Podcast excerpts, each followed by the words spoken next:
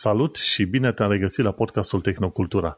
Suntem la episodul 81 denumit Tractoare Wi-Fi. Gazele tale preferate, Vlad Bănică și Manel Cheța te salută în ziua asta de marți. Salut, salut! Salutare! Acest episod de podcast este înregistrat în data de 3 mai 2022 și astăzi vom discuta despre tractoare dezactivate de la distanță, butoane de mute și write ones SSD-uri. Pe orice fel de platformă asculti tu podcastul nostru, nu uita să dai un like, share și un review și bineînțeles contează foarte mult să transmiți informația la cât mai mulți oameni ca să asculte podcastul și bineînțeles să-l și promoveze. Pentru că văd că tot mai mulți oameni ascultă podcastul și pe rețele de podcasting, dar și pe YouTube. Nu știu dacă ai reușit să vezi, Vlad. Tot mai mulți oameni ascultă. Dar uh, YouTube nu este platformă de podcasting, în principiu, așa că, oameni buni, mersi fain că ne ascultați și mersi fain că dați share pe mai departe. Vlad. Mm, da. da. Eu vreau doar să fac o recomandare și celor care ne ascultă pe YouTube. Dacă aveți un telefon mobil cu un plan de date, chiar vă recomandăm să încercați varianta audio, mai ales că noi nu ne filmăm, uh, puteți să luați telefonul ăla cu voi on the go și să ne ascultați și pe drum și cred că experiența e mai ok. Dacă avem un podcast cu video, mai ziceam, așa YouTube-ul e poate un pic anevoios, nu știu. E doar o recomandare. Poate primi și reclame, deși mă îndoiesc de fapt, nu că noi nu monetizăm chestiile astea. Dar uh, ca idee, știi? Cam atât vreau să zic. Da. Și așa, Vlad, că tot ești dornic de vorbă, ce ai mai făcut în ultima săptămână? Cu ce te mai lauzi Măi, în domeniul uh, techno? Multe, multe, multe, ar fi multe de zis. Um, nici nu știu cu ce să încep. Am mai făcut pe aici niște modificări, mi-am mai cumpărat un, uh, un preamplificator uh, nou pentru pickup, um, care are și o ieșire uh, USB ca să poți să digitalizezi discurile direct. Până acum când le înregistram, um, foloseam inputul analog de, de microfon, cum ar veni, line-in-ul computerului, dar m-am gândit eu că um, luându-mi un, un preamp care are și uh, DAC inclus, sau mă rog, ADC, Analog to Digital Converter, um, mai, mai scutesc așa din traseul ăla analog cumva. Și acum din preamplificatorul ăsta Uh, pot să trag un cablu USB direct în PC sau în, în laptop și să trag cu Audacity discurile, eliminând amplificatorul de căști pe care îl foloseam înainte și calculatorul și așa mai departe. În speranța că sunetul va fi un piculeț mai bun. Vedem ce se întâmplă, încă n-am apucat să înregistrez. Uh, mi-au mai venit vreo două, trei discuri uh, românești noi, interesante și mai aștept câteva. O să le înregistrez și o să le pun pe canal, Digit Analog, pentru cine e curios. Um, și ce am mai făcut, am fost la Praga weekendul trecut și poate o să se întrebe lumea, bă, și ce legătură are Praga cu tehnologia? Mă, uite, n-am să fac acum uh, istoria Pragăi, în schimb am avut parte de niște surprize destul de plăcute um, în excursia mea la, la Praga referitor la două chestii. Una dintre ele a fost taxa de drum, um, ca în majoritatea țărilor din Europa și în Cehia trebuie să plătești o vinietă, da? o taxă de drum ca să folosești autostrăzile, drumurile naționale și așa mai departe. Și există, bineînțeles, mai multe posibilități. Din păcate, ă, Cehia e și un paradis al țepelor și există chioșcuri la intrarea în țară de unde poți cumpăra, multe dintre ele la suprapreț. Ă, există și aparate electronice în parcele de pe autostradă de unde poți cumpăra vinieta, care sunt ă, în general stricate intenționat de fraierii care vând viniete la suprapreț, că e un mm-hmm. fel de mhm. mafie și asta. Și pă, nu știu de cât timp, dar destul de recent au implementat și un, o pă, modalitate de plată online. Ceea ce există și în România, există și în nu știu, alte țări pe unde am mai fost, în Ungaria, de exemplu, poți cumpăra vinieta online. În schimb, Cehia a fost cel mai simplu de cumpărat, știi? Un site foarte ok, edalnice.kz se numește, Uh, se citește dalniță, dalniță e graniță la ei, ceva de genul. Mm-hmm. În fine, ideea e că nu ai nevoie de mare lucru ca să-ți iei vinietă, numai uh, numărul de matriculare al mașinii și data de început și să selectezi una din variante. Uh, e și destul de ieftin, pentru 10 zile am dat 10 euro sau ceva. Ca idee în România, de exemplu, trebuie să bagi seria motorului sau seria caroseriei mașinii, o porcărie, o idioțenie, dacă mă întreb pe mine, e singura țară Uh, din Europa în care am fost eu unde se cere așa ceva și nu înțeleg care e scopul, probabil clasica birocrație de 2 lei românească. Um, în Ungaria e tot așa relativ simplu, dar site-ul din Cehia e mai prietenos și uh, uh, acceptă uh, mai multe modalități de plată. Uh-huh. Și uite, de exemplu, o dezamăgire continuă pentru mine în privința asta e Austria, unde vorba aia, Austria, o țară germanică, așteptat, niște da. autostrăzi bombă foarte mișto. Uh, în Austria, în continuare, trebuie să-ți cumperi un sticker de la pe care îl pui în geam sau poți cumpăra, cel puțin vorbesc în cazul meu, da, de șofer de autoturism, nu de camion, poți să-ți cumperi vinietă digitală, dar cu minim două sau trei săptămâni înainte. Deci eu trebuie să știu că peste trei săptămâni am drum prin Austria ca să pot să-mi cumpăr online nu există posibilitatea să-ți cumperi cu valabilitate din ziua aia, ceea ce oferă practic orice altă țară din, din care am avut nevoie de vinietă. Știi? Uh, e foarte dubios. În fine, bravo lor.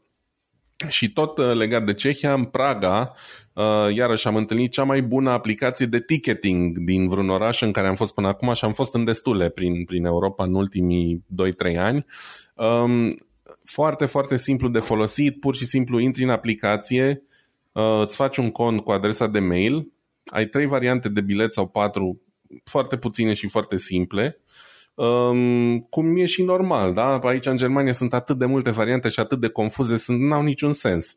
Ai 30 de minute, 90 de minute, o zi și trei zile, da? Foarte simplu, foarte clar, pe toate liniile valabile în, în Praga nu trebuie decât să selectezi numărul, să dai click și ai luat biletul. Nu trebuie să dai date personale, nume, data nașterii și alte aberații. Se presupune că atâta timp cât tu ai telefonul pe care e biletul respectiv, scrie ora până la care e valabil biletul, sănătate, numai bine, nu mai avem ce discuta. În Germania îți cere data nașterii, îți cere nume, prenume, dacă, mai, dacă e două bilete, că mai ești cu încă o persoană, trebuie să bagi numele și celelalte persoane și data nașterii. Uh, nu știu, în România Doamne iartă-mă, nu prea sunt aplicații sau e foarte greu să cumperi un bilet online. Prin alte țări pe unde a mai fost iară complicat. Aici, foarte, foarte simplu și eficient, suportă Apple Pay, deci n-a trebuit să fac absolut nimic. Bravo lor, felicitări Praga pentru cea mai bună experiență de cumpărat bilete și viniete pe care am avut-o în ultimii minim 3 ani de zile. De, de fapt, cred că e cea mai bună ever, punct. Da, cam asta e regat de ce am făcut eu în ultima săptămână din punct de vedere tech. Vezi ce înseamnă tehnologia. Când, când ai ceva care e cât de cât util pe acolo, te ajută și te salvează de la bătăi de cap. Nu, e extrem de important să știi. Uite aici, dacă vreau să mă duc în centru, stau de fiecare dată și mă uit cam ce variante de bilet ar fi, fiindcă e super confuz. Într-adevăr, e și o zonă metropolitană mult mai mare decât Praga, dar chiar și așa, sunt convins că s-ar găsi uh, metode mai simple. Dar și în Germania, birocrația e literă de lege. Cool. În cazul meu, ce am făcut, din punct de vedere al tehnologiei, mai degrabă pot să spun că am citit. Am terminat de citit cartea Life 3.0 de Max Techmark. Cred mm-hmm. că am mai povestit de cartea de vreo câteva ori, dar de data asta chiar am și terminat cartea și, deși cumva pe la jumătatea cărții începusem, începusem să mă enervez și să mă supăr, așa că, mă, nu dă niște detalii mai concrete la ceea ce vrea ei să facă legat de AI, că de fapt Life 3.0 asta înseamnă după inteligență umană ce ar vine, ce ar veni și ar, ar veni, bineînțeles, un AI, un, uh, să zicem, uh, Artificial General AI, un AI cu inteligență umană, cum ar veni ceva de genul ăla. Utopie și, oarecum, și cum, dacă mă întreb pe mine. În momentul de față. Dar cum ajungi în momentul, în punctul respectiv și ce te faci când ajungi în punctul respectiv? Pentru că la un moment dat trebuie să spui întrebări din alea legate de inteligență. Ok, ai un uh, dispozitiv uh, electronic respectiv un computer super tare care are totuși inteligență. Bun, câți pași sunt de la inteligență până la conștiință de sine? Care este legătura între asta? Poți să consider că este viu sau nu? Știi, și cartea aia investigează foarte multe probleme și la, la un moment dat chiar au ajuns la un consens că toată lumea era cumva în 7000 de cărări și până la urmă au reușit să se unească într-un forum împreună, o mulțime de cercetători din ăștia de AI, la care inclusiv uh, prietenul nostru, Elon Musk, participă cu investiții Bunul nostru prieten, prin, uh, prin OpenAI, de exemplu. Și ce se întâmplă? Ideea este că până la urmă, spunând că un subiect este dificil sau imposibil în ziua de astăzi, asta nu înseamnă că nu ar trebui deja să începem să studiem ce face punctul respectiv, cum vom ajunge acolo și cum vom trata anumite probleme etice și filosofice, știi?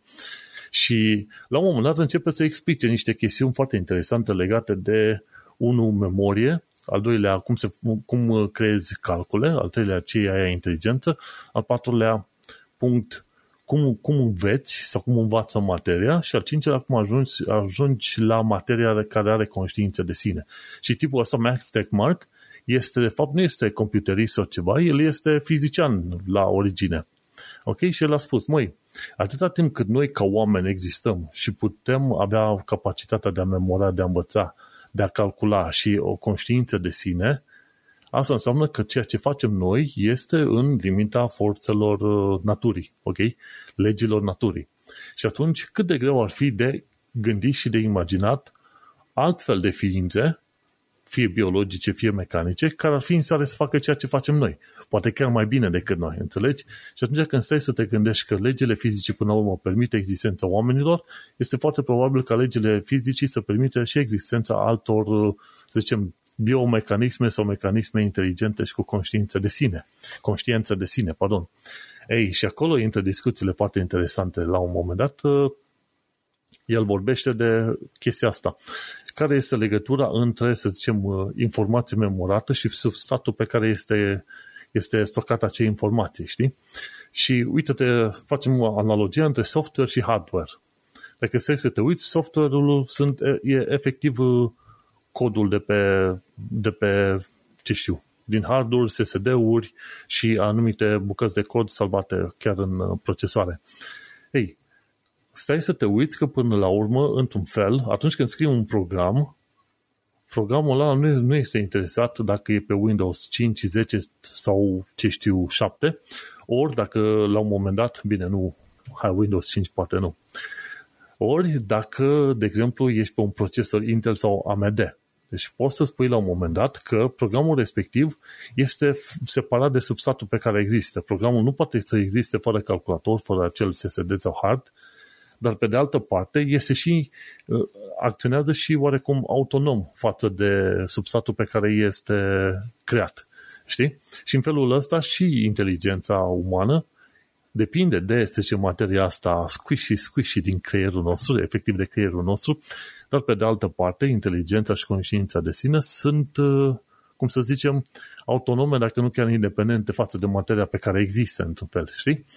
Și făcând uh, analogii de genul ăsta, uh, Max Tegmark chiar zice, este foarte probabil la un moment dat să reușim să creăm nu numai uh, materie care calculează, ceea ce avem deja, uite cum sunt calculatoarele, ci și materie care învață, ci și uh, un Artificial General Intelligence, adică un AI cu inteligență generală. Deocamdată avem un AI care este în principiu specializat. Recunoaște pisici, recunoaște oameni, recunoaște, ce știu, scaune, chestii de genul ăsta, dar nu e ceva care să recunoască într-un mod general și să se comporte ca un om și să învețe. De la limbaj până la recunoaștere de obiecte, până la scriere și multe alte chestii de genul ăsta, știi? Mm-hmm. Normal că încă este dificil, dar deja se pun pașii. Pentru că deja s-au construit rețele neuronale, că acum ce vor să facă? Când vrei să uh, creezi un AI, vrei să imiți cât de cât neurone. Pentru că nu sunt slabe șanse să reușești să construiești un AI pe arhitectura clasică de calculator, ce avem noi în calculator acum, știi? Atunci vrei să imiți neurone la partea de hardware. Iar la partea de software știi că se fac acele modele de antrenare a AI-ului, știi? Și odată ce ai suficient de multă putere de procesare și suficient de multe modele de antrenare, E conceivable, cum s-ar spune în engleză, e posibil ca la un moment dat, în, probabil în deceniile ce urmează, să ai un AI de inteligență umană. Deci nu ar fi foarte greu de gândit treaba asta. Și aia zic, e o, foarte, e o carte foarte bună pentru că la un moment dat discută inclusiv de ideea de conștiință de sine, de unde apare și cum apare. Știi? Deși e, să zicem, subiectivă, nu este atât de subiectivă și de imposibil de definit pe cât am crede noi, pentru că eu am conștiință de, de sine, tu ai la fel și așa mai departe, experimentăm lumea într-un fel subiectiv, dar totuși avem niște direcții generale în care experimentăm lumea. Și atunci, uite-te că el intră inclusiv în, în punctul ăla și cere oamenilor să definească mult mai bine și inclusiv din punct de vedere fizic și materialistic, ca să zicem așa, și cum e cu inteligența, dar și cum este și cu conștiința de sine, pentru că vom vrea să definim, vom vrea să știm deja cum arată o chestie de genul când apare într-un mecanism pe care îl creăm noi. Știi? Și de aia zice, mă, nu știm sigur când vom reuși. Dar atunci când apare AI-ul, noi vrem să ne asigurăm că acel AI este ceea ce se numește beneficial AI, un AI benefic omenirii. Și acum, ca să fie benefic omenirii, trebuie să te asiguri că acel AI înțelege ideea de scop și că înțelege ideea ca acel scop să și-l asume și că acel scop, până la urmă, trebuie să fie cumva aliniat cu scopul nostru de oameni. Și o carte foarte bună, ca să fac un mic rezumat, 300 de pagini, nu este foarte greu de citit, probabil o citești într-un weekend, încep sâmbătă dimineața, termin duminică seara, dar îți generează ceva întrebări în capul tău. Și, bineînțeles, deschide, știu, și eu cum să zic, tot fel de căi de discuții. Și atunci, după ce citești, îți dai seama că scenariile alea din genul Cyberpunk 2077 nu sunt chiar așa de departe și absolut imposibile. Poate nu fi în 2077, dar poate fi în 2177. Dar ideea e că ne îndreptăm în, în partea aia. Și atunci, anumite probleme legate de uh, etică și filosofie și tehnologie trebuie deja gândite și rezolvate încă din momentul de față, știi? Cam aia. Cartea este foarte faină. Max Techmark e Life 3.0. Cam asta e pe linie de tehnologie. Și alte chestii ce am făcut, am început să joc God of War. E fain, n-am altceva ce să zic, e fain, e simpatic, îți ocupă timp așa. E doar fain? Mă, știi cum este? A, a apărut acum ceva ani în urmă, noi ne-am învățat cu o grafică ceva mai mișto decât aia, deși aia e faină din God of War, când a apărut God of War, e super tare. Acum este este doar fain, e ceea ce te aștept să fie, înțelegi? Măi, e Ideea totuși că... e 2018, dacă mă întreb pe mine, grafica nu s-a schimbat radical, poate cu excepție, nu știu, puține jocuri care să facă ceva mai bine. Trebuie să recunosc că n-am jucat varianta de PC, dar mie mi-a plăcut extrem de mult cum arăta pe PlayStation 4 Slim, care nu e cea mai puternică chestie. Uh-huh. Nu știu cum, cum arată portarea. Da, na, nu zic că e cel mai arătos joc, dar nu pot să zic nici că Nu se bate cu Horizon, da? Cu uh, Horizon Forbidden West sau chestii nu de genul ăsta. Nu se bate. e pe acolo, cred, sau așa țin eu minte. E, sau e, poate... e un nivel puțin mai jos. Deja că te uiți la, și la imagini când compari, God of War este puțin mai jos ca grafică. Nu foarte departe, puțin mai jos. Este enjoyable, că... este fine, dar, uh, de exemplu, Horizon for Forbidden West, cel mai nou, cea mai nouă serie de joc, diferit, diferit. Mai e foarte posibil. Uh, Forbidden West n-am jucat încă. Eu am jucat abia Zero Dawn, abia aștept să joc și Forbidden West. Um, încă mă gândesc mm-hmm. dacă să-l iau pe PC sau pe PlayStation, fiindcă îmi place... De fapt, cred că doar pe PlayStation momentan ieșit. Uh, ideea e că îmi place mult să joc jocuri de genul ăsta de pe canapea, pe ecranul mare, dar mi-ar plăcea și să profit de PC-ul ăsta puțin, știi? Și sunt așa uh-huh. un, pic, uh, un pic în dubii. Dar da, clar, Horizon uh, Forbidden West e totuși un joc 2022, clar nu putem compara. Dar mă refer pentru jocuri din generația lui, da, din generația, generația da. PlayStation fain. 4, e una din unul din cele mai arătase jocuri din punctul meu de vedere. Chiar știi? fain, are și o, o narațiune mm. foarte faină, bineînțeles este să zicem, liniar în uh, ceea ce privește acțiunea, narațiunea, ce vrei tu, dar nu, e fain. E fain, e simplut, uh, dacă vrei, poate să fie extraordinar de dificil dacă dai la setările alea de ăsta, la un moment dat eu mergeam pe chestii medii și pe am dat la, la story mode, zic fratele meu, n-am chef să, să apăs pe mouse-ul ăla să lovesc tastatura de un milion de ori numai ca să trec de un inamic. Zic, ah, story mode. Da. nu, povestea în sine e foarte mișto și ce apreciez în general la jocurile uh, produse în casă de Sony uh, e componenta de, de storytelling în sine. Uh, dacă uh-huh. tot vorbim de jocuri, eu m-am apucat, de exemplu, să joc um, uh, The Last of Us, uh, partea a doua, uh, pe care nu o jucasem de foarte multă vreme. Uh, și adică n-am luat-o pentru că a fost tot timpul prea scump și acum a fost la reducere. Am luat-o cu 50 de lei din PlayStation Store și um, The Last of Us primul joc a fost excelent și The Last of Us partea a doua iarăși e un joc care te ține acolo și vrei să-l joci mai mult și mai mult pentru că interacțiunea dintre personaje e foarte mișto și voice acting-ul e exemplar. Știi? Și de la, la fel și doar pe PlayStation, nu? Uh, The Last of Us este ex- în continuare exclusiv PlayStation. Nu știu dacă primul a ieșit în, pe PC, dar uh, partea a doua cred că e în continuare exclusiv PlayStation. Cel mai probabil o să fie lansate și pe PC. Cam asta e linia pe care merge Sony mai nou. Um, dacă înainte avea o politică din asta exclusivă de jocurile Sony rămân doar pentru PlayStation, acum s-au mai înduplecat și lansează uh, jocurile și pe PC, doar că în general cu mare întârziere. Da? Vezi God of War, Horizon Zero Dawn și așa mai departe. Hmm. Bun, bravo așa.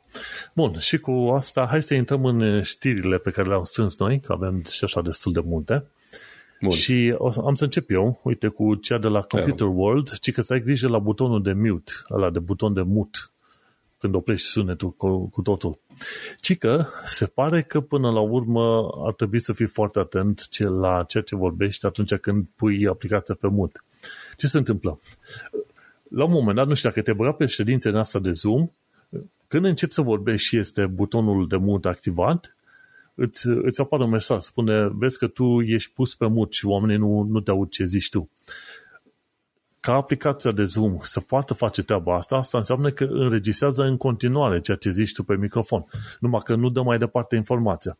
Unii oameni când apasă pe butonul ăla de mute la aplicația de Zoom și în alte părți, presupun că microfonul este închis cu totul ceea ce este fals. Nu e adevărat. Microfonul funcționează în continuare, doar că informația audio nu este trimisă mai departe către oameni în ședința respectivă, știi? Și câțiva cercetători, mi se pare la Wisconsin sau nu știu ce... A, da, chiar la Wisconsin Madison și Loyola University din Chicago au reușit să descopere că totuși până la urmă softurile astea de screen sharing, de meeting-uri, ce vrei tu, salvează informațiile astea în uh, RAM.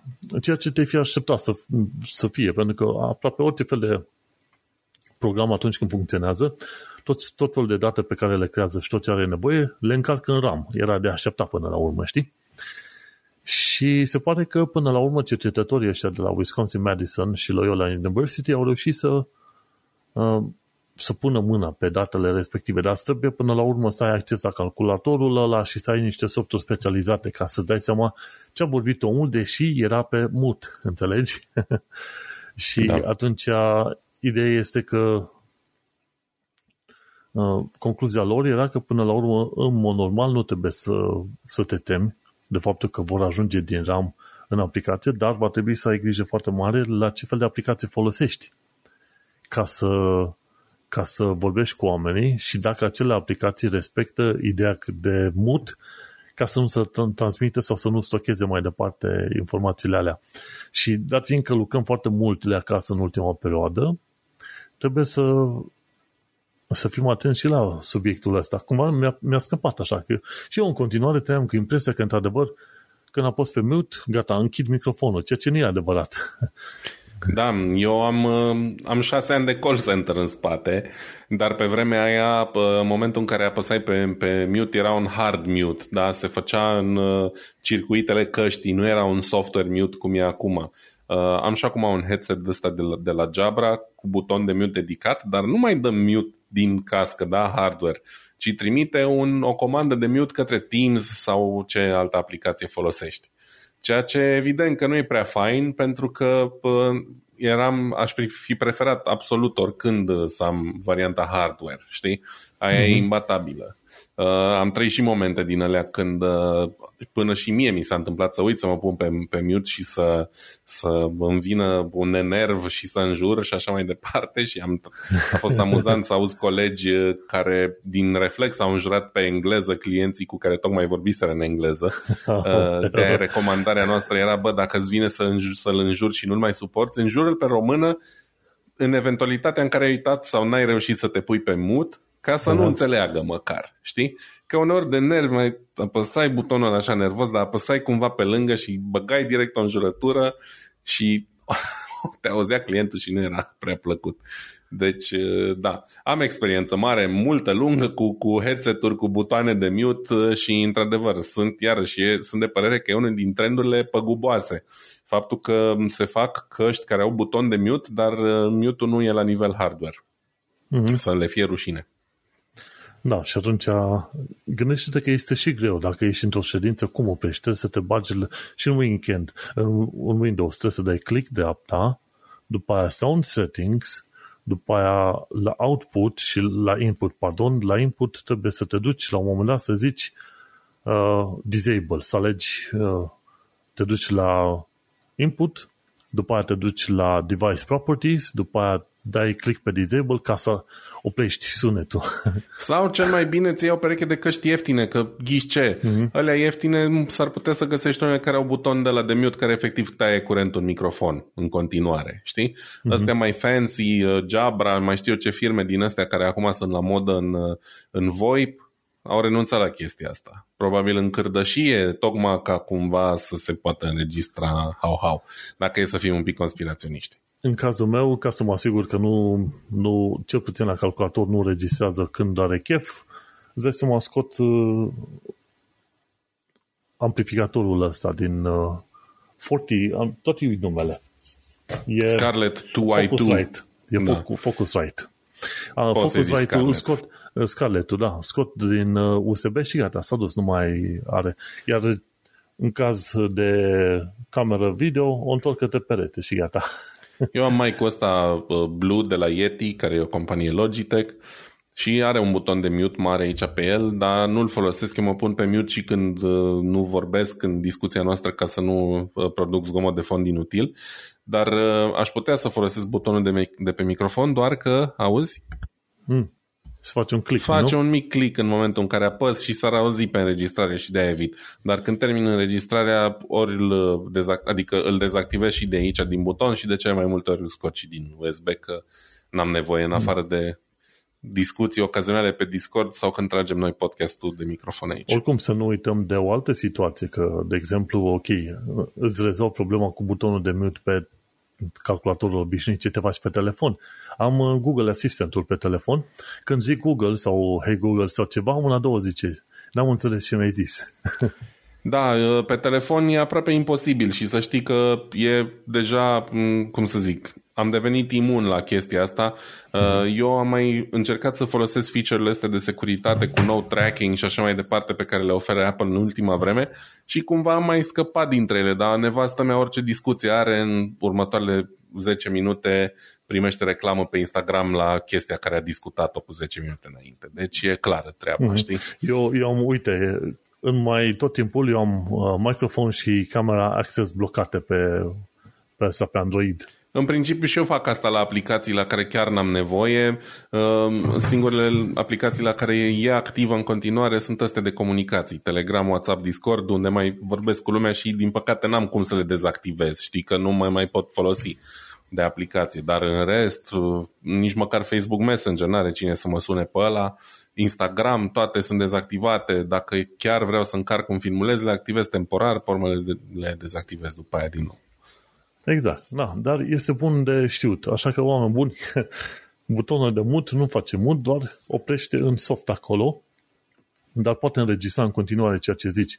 Și așa că este important orice vorbi tu în preajma ședințelor, chiar dacă ești pe mut, la un moment dat să, să fii atent ce vorbești. Sau să nu vorbești deloc. Să nu uităm că atunci când ești în ședințe organizate de alții, mi se pare că sunt situații în care și în Zoom șeful de ședință ce mai e poate să îți de, deblocheze mutul de la tine ca să poți vorbi sau ceva de genul ăsta. Așa e.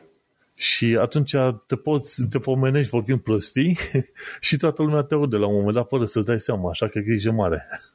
Da, sunt genul ăla de conferințe în care nimeni nu poate să-și activeze butonul tocmai pentru că e un speaker și un public mare și atunci ar fi aiurea, s-ar zice de 100 de ori puneți-vă microfoanele pe mut sau mai știu eu ce și atunci pur și simplu e cineva acolo, un moderator care are controlul și care mai poate să facă câte un sondaj, așa câte o verificare dacă are chef, știi?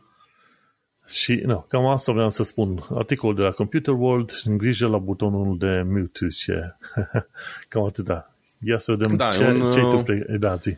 Un punct de vedere foarte interesant și clar în, în ziua de azi în care majoritatea folosim uh, Teams foarte mult pentru com sau whatever Zoom, ce vrei tu pentru comunicare, clar trebuie să avem grijă la asta.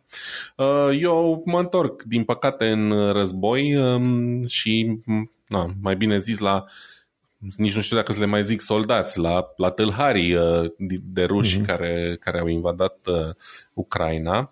Și uite, din uh, reportajul ăsta de la CNN, o chestie pe care am mai, o mai tot auzisem zilele trecute, săptămânile trecute, faptul că rușii ăștia n-au venit numai să, să poarte un război, au venit și la ciordit și din uh, orașul Melitopol au furat uh, extrem de mult echipament uh, agricol, tractoare, tractoare mari și foarte scumpe, John Deere și așa mai departe, pentru că ce nu știam nici eu și în general era mai puțin public sau na, general knowledge despre Ucraina, e că Ucraina face agricultură extrem, extrem de puternic și atunci automat au echipament agricol foarte modern și puternic și uite, unele dintre tractoarele astea pe care le-au furat uh, militarii ruși au ajuns ghiciunde, în Cecenia.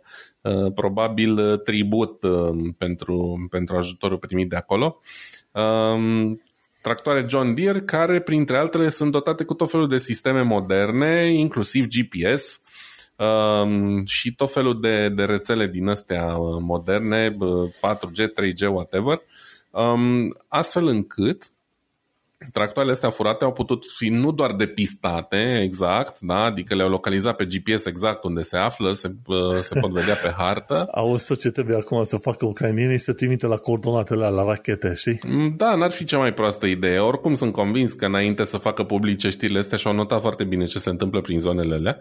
Um, ideea e că dotarea asta cu GPS uh, le permite inclusiv să le oprească la distanță și atunci au devenit uh, inutilizabile tractoarele astea. Uh, am mai vorbit noi la un moment dat despre faptul că John Deere nu prea respectă nici ei chestia asta cu right to repair și bagă computere care sunt împerecheate cu celelalte computere ale mașinii și atunci uh, cumva ești dependent de a merge în serviciul lor ca să faci upgrade-uri și așa mai departe. E, nu ne-am gândit niciodată că tractoarele astea ar fi vreodată furate și că chestia pe care noi am uh, boscorodit-o ar putea fi folosită împotriva lor, pentru că din moment ce astea sunt dezactivate, nu e ca și cum poți să schimbi uh, computerul cu unul de la un alt uh, tractor similar care nu mai merge și brus ai reparat problema. Pentru că astea sunt înseriate, sunt legate toate între ele și dacă schimbi un computer trebuie să-l uh, înveți pe, pe nou tractor, da? să-l împerechezi cu celelalte computere ale mașinii înainte să funcționeze. Mm-hmm. Și atunci, practic, au cumpărat niște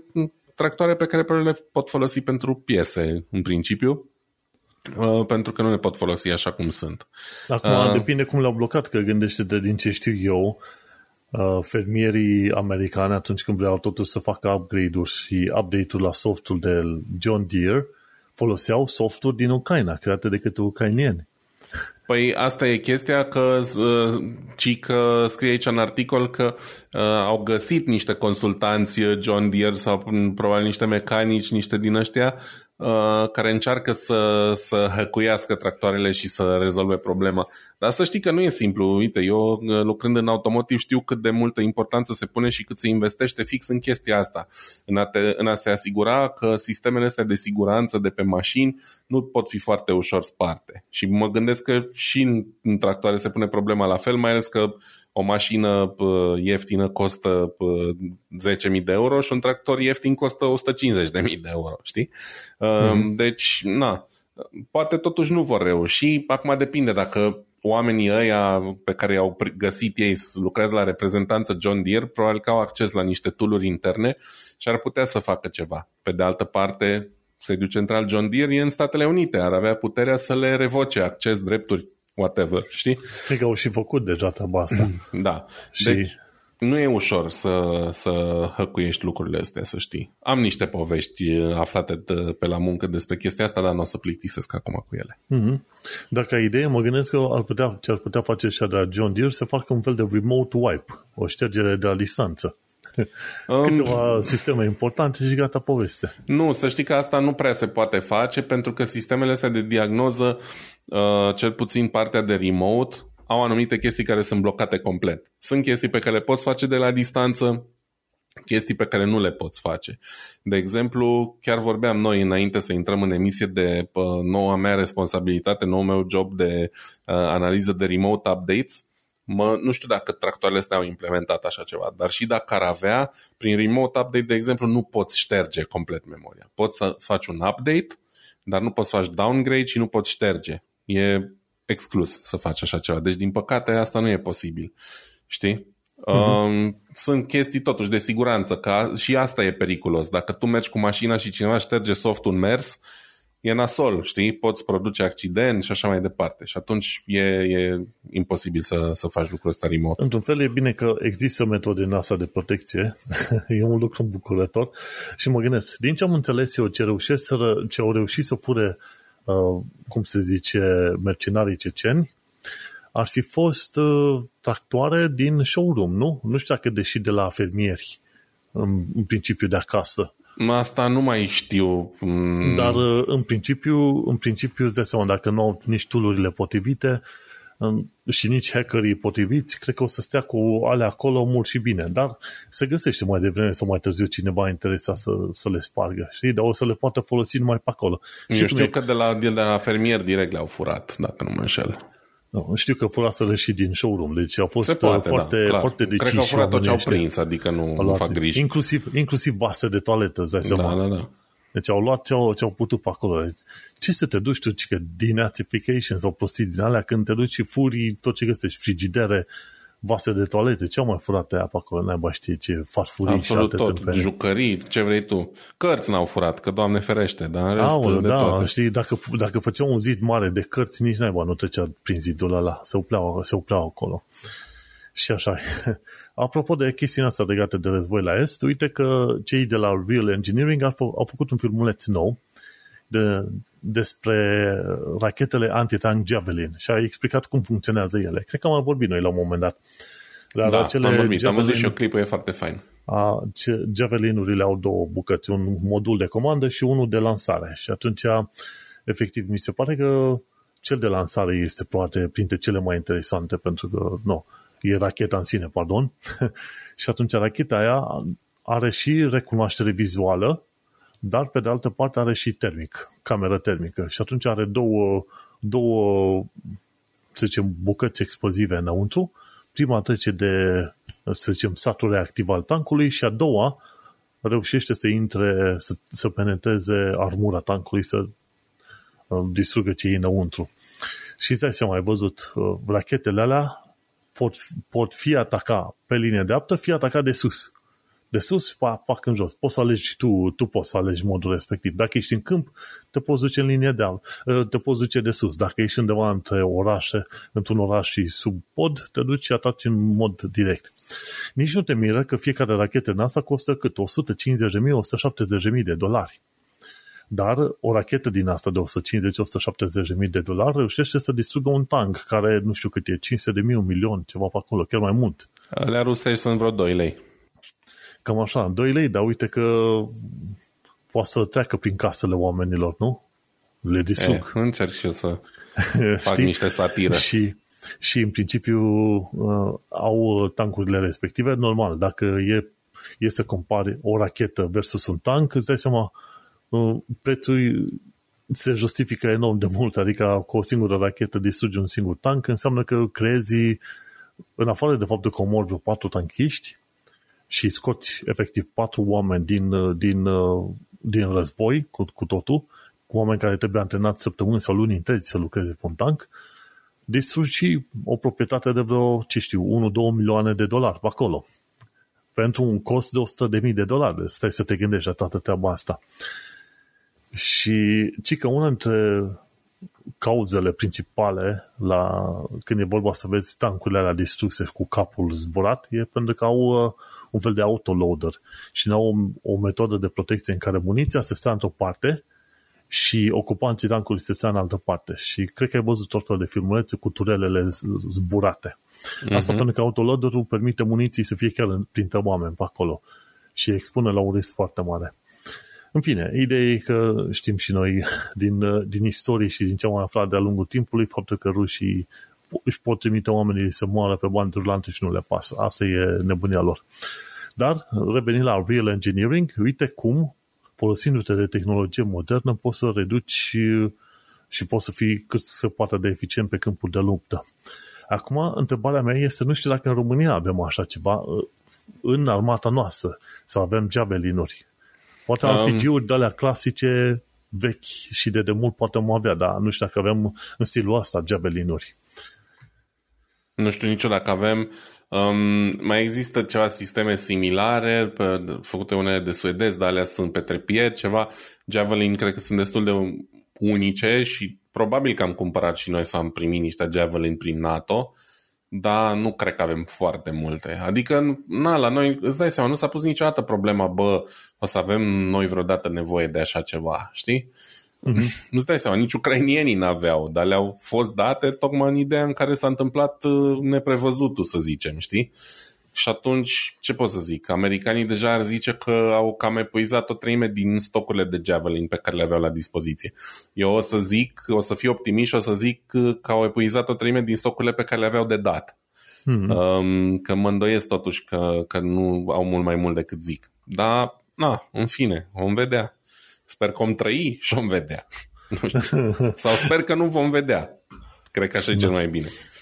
Sau așa, dar uite-te cum uh, tehnologia este folosită foarte puternic. La un moment dat discutam uh, la ICR Londra aici, la Institutul Cultural Român, stăteam de vorbă cu un istoric bulgar, mi se pare, și zicea că, că cele mai mari salturi din, uh, din punct de vedere tehnologic se fac în timpul război, războaielor.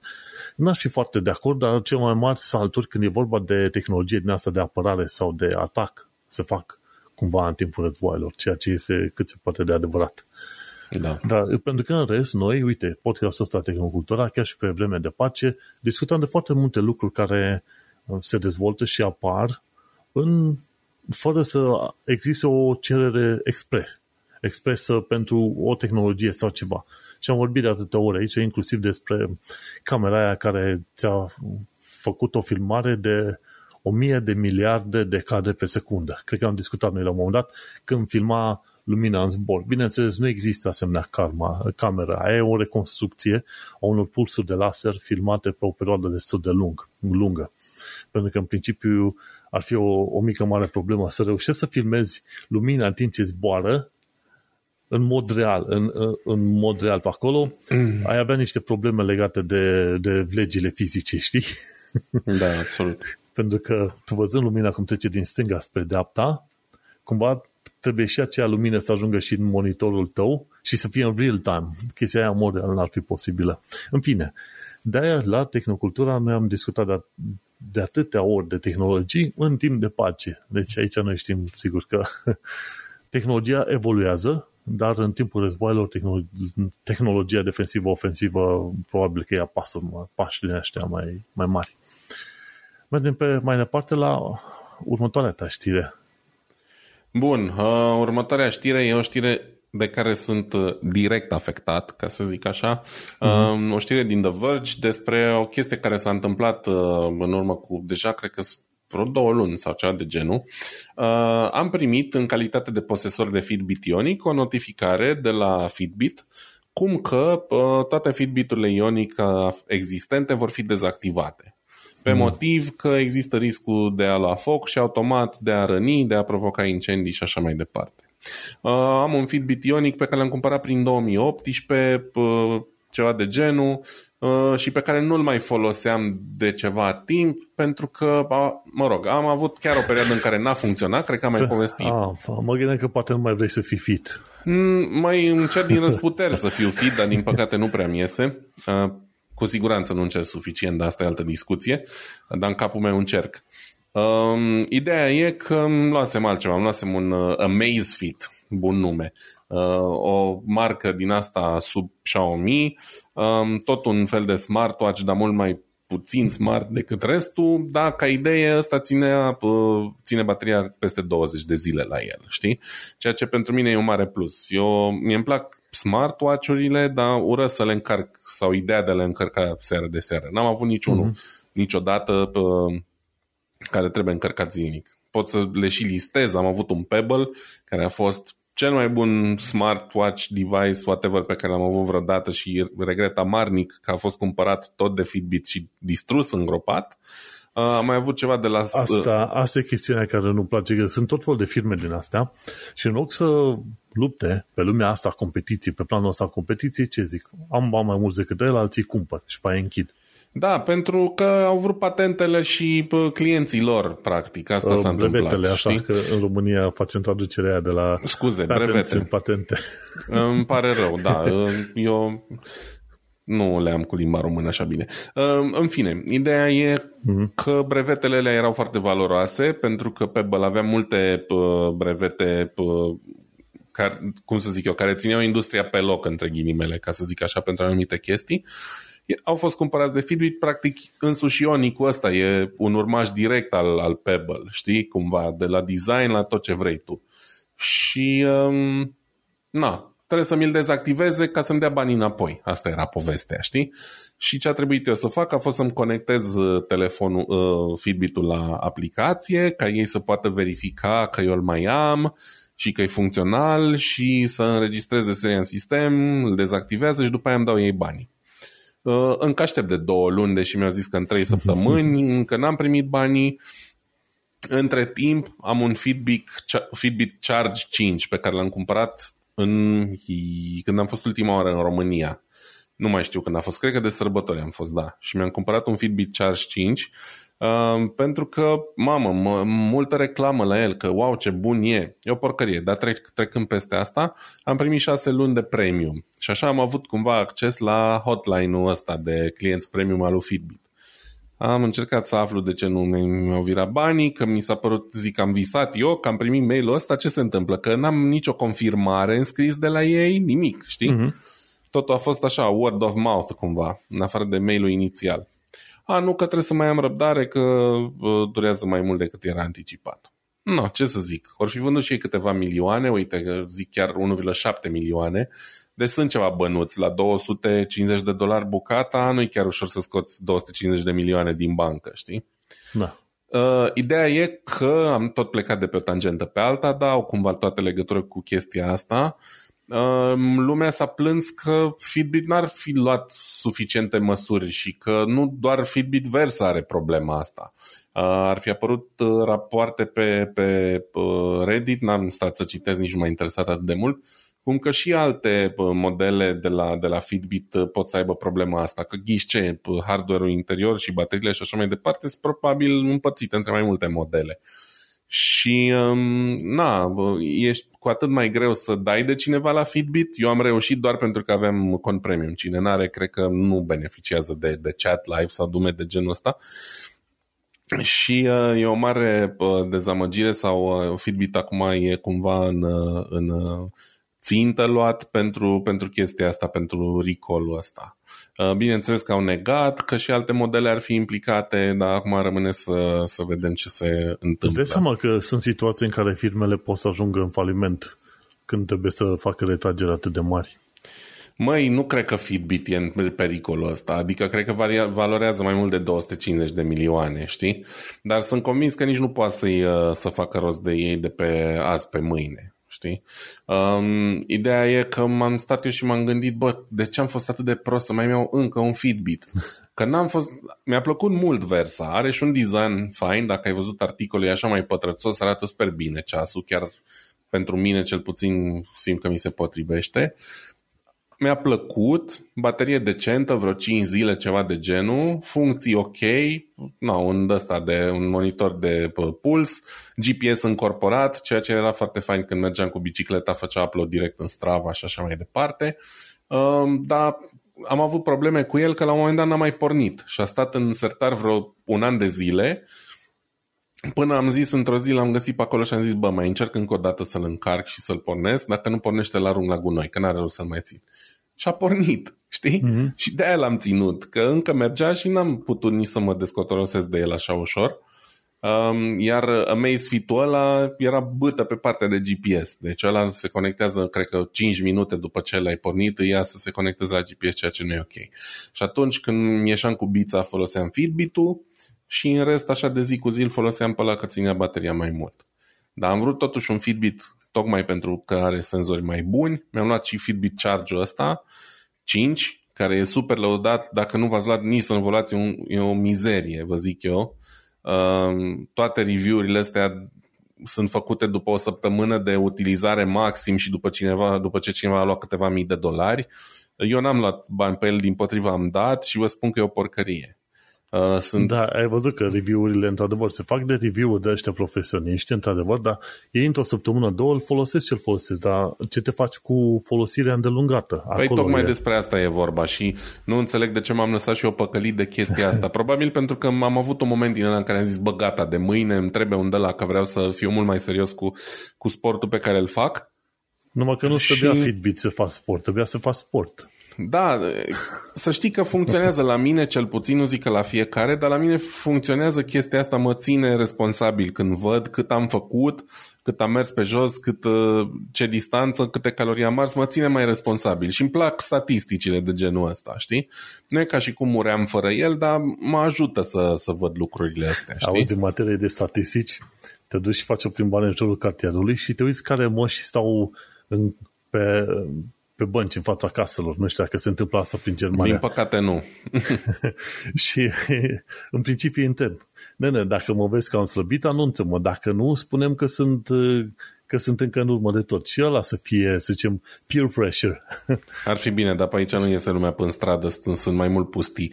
Dar, da, înțeleg ce zici. Îmi place, îmi place și uh, pentru chestia asta.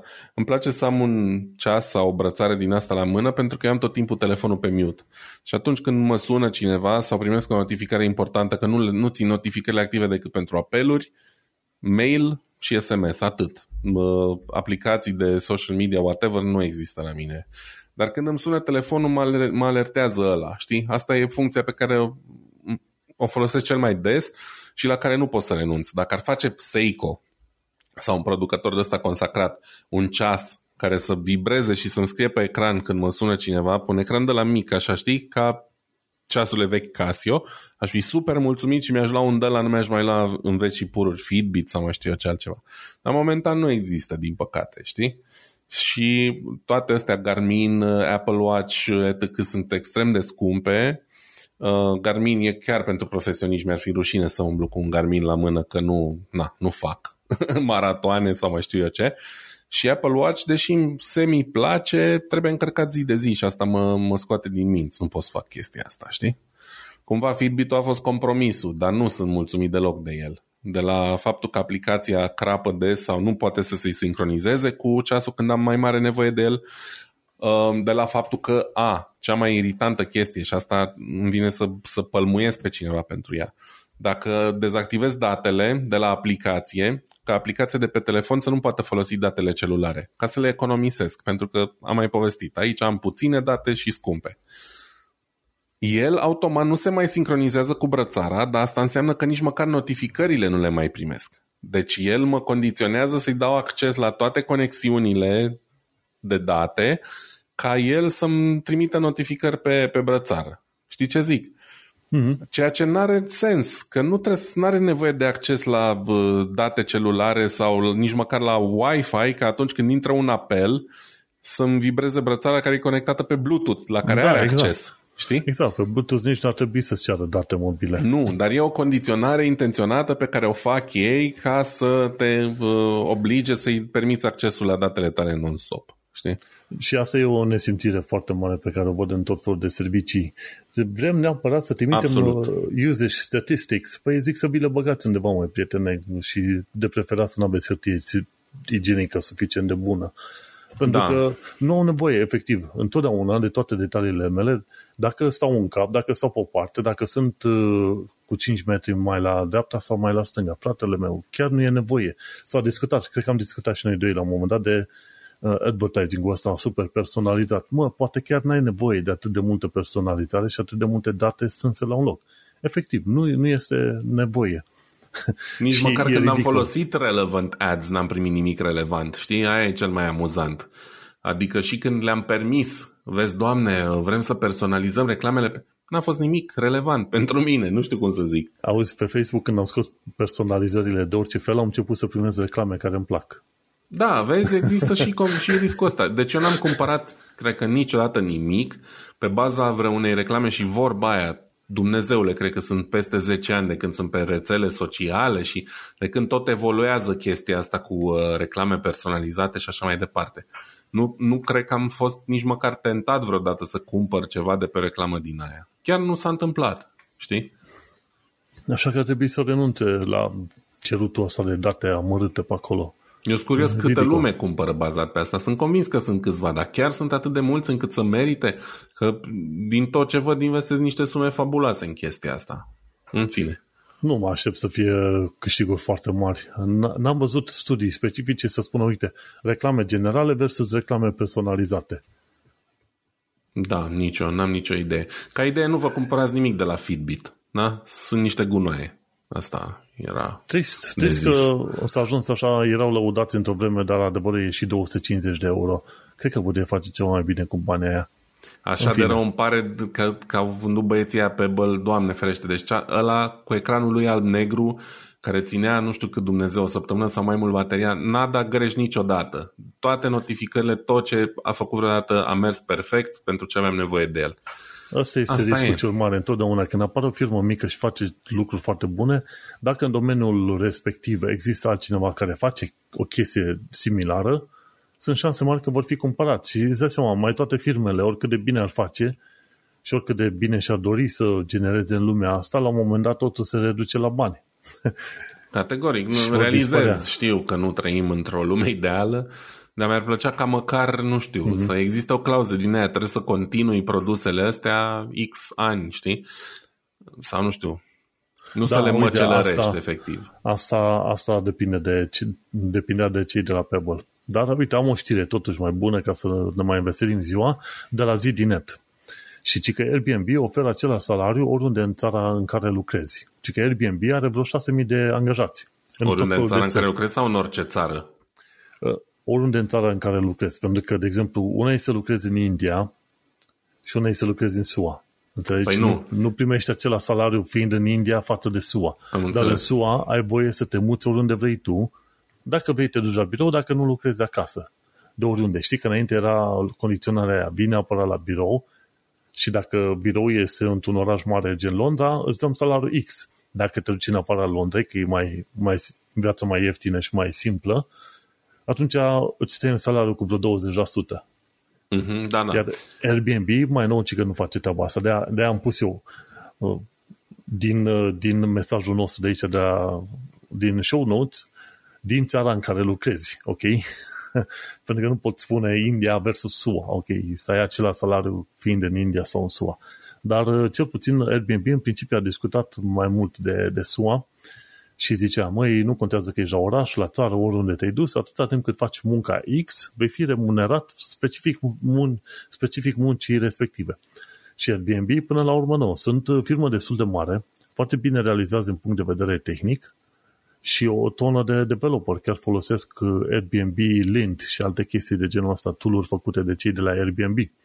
Și au ajuns în punctul în care cei de la Airbnb creează, să zicem, tool open source pentru alții. Și în principiu e bine că au banii și au puterea asta de a, de, a, de a crea treaba asta. Ideea este că, până la urmă, sunt unii dintre puținii care sunt gata să-ți ofere salariu bun, chiar dacă lucrezi 100% din, uh, de acasă. Nu-ți mai tai o parte din salariu. Ceea ce este ok. Sincer, chiar, chiar este ok. Și mai ales fiind firmă mare, își permite să plătească niște salarii mai sănătoase. Firmele mai mici, să știi că nu și-ar permite chiar așa. Dar uite, poate altcineva urmărește, gen, uite, Google, Amazon, alții, poate vor, vor face ce face și Airbnb și nu te vor obliga neapărat să vii la birouri ca să ieși și tu salariul ăla pe care ar trebui să-l iei. Eu cred nu. că ei nu înțeleg că și acasă avem cheltuieli și din potrivă, când stai acasă trebuie să uh, folosești apă, căldură, curent electric și așa mai departe. Deci asta cu să reducem salariile pentru cei care lucrează în home office e o tâmpenie și uh, s-a pus problema asta la un moment dat chiar pe la începutul pandemiei și de către iubiții conducători ai poporului german. Uh, un ceva mare mahăr pe la o bancă de asta germană a propus el să, să nu să scadă salariul, dar să crească impozitul sau o tâmpenie din asta pentru cine lucrează în home office, că vezi, doamne, nu mai au cheltuiel cu mersul la birou. Păi stai așa, mă, nene, că eu dacă stau la 5 minute de mers pe jos de birou, Mie îmi mhm. convine mm-hmm. să merg la birou, că acolo le folosesc apa, espresorul de cafea, toaleta, curentul, căldura, etc. Când stau acasă, le folosesc pe ale mele și eu le plătesc. Știi? Mm-hmm. Te doare mintea ce, ce gândesc unii. Da, și așa că este o măsură bună Sper că tot mai multe firme vor începe să implementeze și îți dai seama, uite, după 2 ani de pandemie și 2 ani de lucrat acasă, foarte mulți oameni din diverse departamente, de la HR până la IT, măi, firmele au putut lucra, cel puțin firmele care depindeau foarte mult de, de sectorul ăsta de servicii. Au demonstrat că pot lucra foarte bine de acasă și nu le-a picat firma în cap. Mai mult decât atât, cred că unii au câștigat mulți bani în plus prin economiile făcute, um, prin, efectiv din utilități neconsumate, dar astea sunt chestii pe care probabil că nu o să le aflăm noi niciodată, că sunt convins că dacă le-au crescut profiturile din motive din astea, nu or să ne zică mm. nouă, pentru că unii își doresc ca lumea să se întoarcă la birou pur și simplu ca să-i controleze mai bine. De ce să nu spunem adevărul, păi, știi? Da, dar vezi că sunt 2 ani de zile în care s-a demonstrat că oamenii au putut sta acasă, lucra de acasă și proiectele au putut fi lansate și lucrate foarte bine. Bineînțeles, uite. Și atunci, inclusiv în startup-uri, în care un, locuri unde viața se mișcă extrem de repede și totuși au reușit să lucreze. Inclusiv în compania în care lucrez, pentru că da, de ieri lucrez la o altă companie, uh, față de cealaltă, nu știu cum să zic, n-am vorbit despre asta în podcast, în fine, um, la compania la care m-am tocmai angajat, anul trecut, în condițiile în care s-a lucrat aproape exclusiv din home office, am primit, am văzut un, pe intranet o, o chestie că au fost undeva la 20%, cred că mai mari. Deci îți dai seama. Da? N-au fost afectați cu nimic oamenii de, de faptul că s-a lucrat de acasă. Exact, așa că hai să meargă trendul ăsta pe mai departe și cine vrea să lucreze de acasă să lucreze, cine vrea de la birou să lucreze de la birou, să se știe de la, hai să zicem, de la început de an ca să se organizeze cu chiriile la birouri și gata. Acela salariu și vezi liniștit de viață, fratele meu. Bun.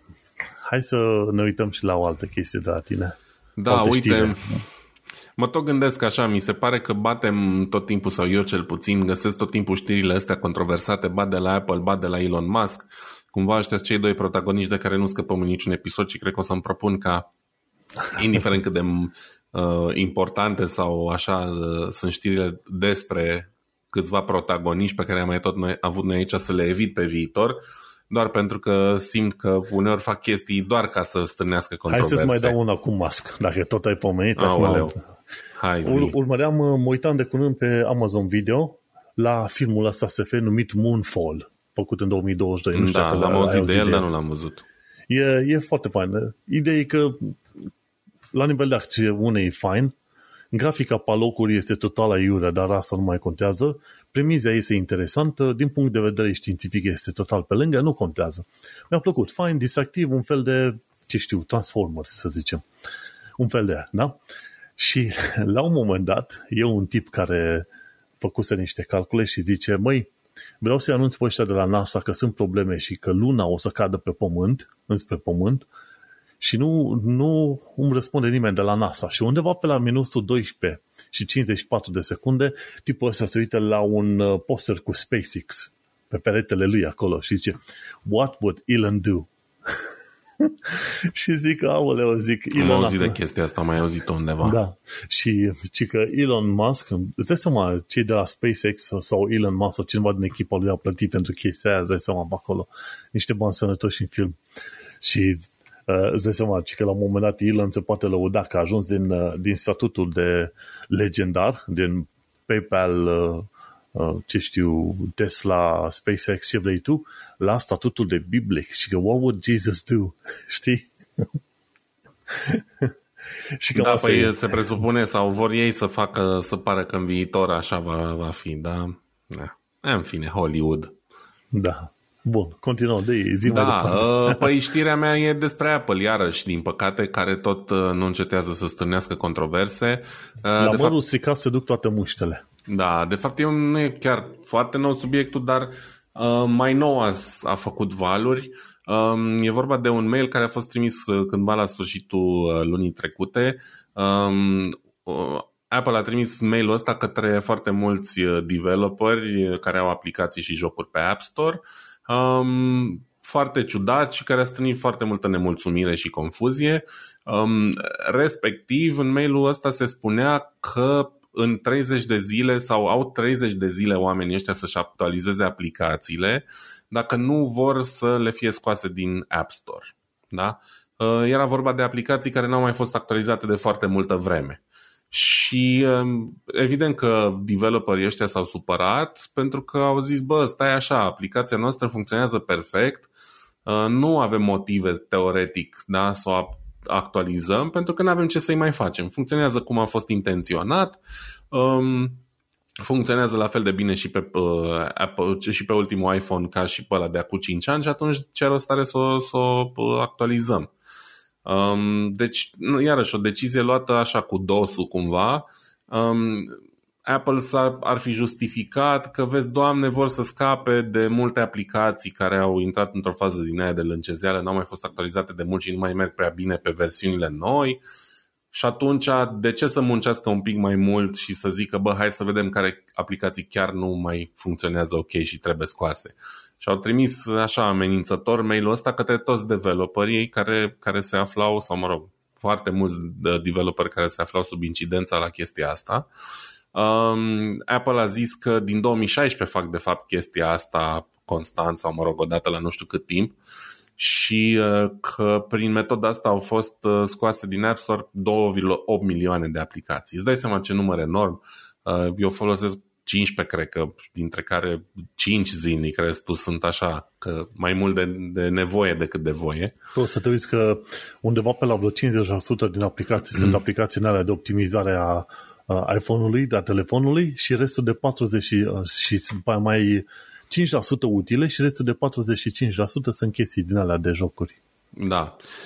Da, realizez că sunt extrem, extrem de multe aplicații inutile, știi? Dar uite că au fost afectați și oameni de bună credință care, cum să zic eu, n-au, n-au nicio vină să, că se află sub categoria aia pentru că produsul lor funcționează, știi? Uh, și uh, Apple acum cumva a revenit și a spus-o, a, că de fapt, ce vrem noi să spunem e că e vorba de o perioadă semnificativă de timp de când n-a mai fost updatată aplicația. N-au, au evitat să zică cât înseamnă semnificativul ăsta.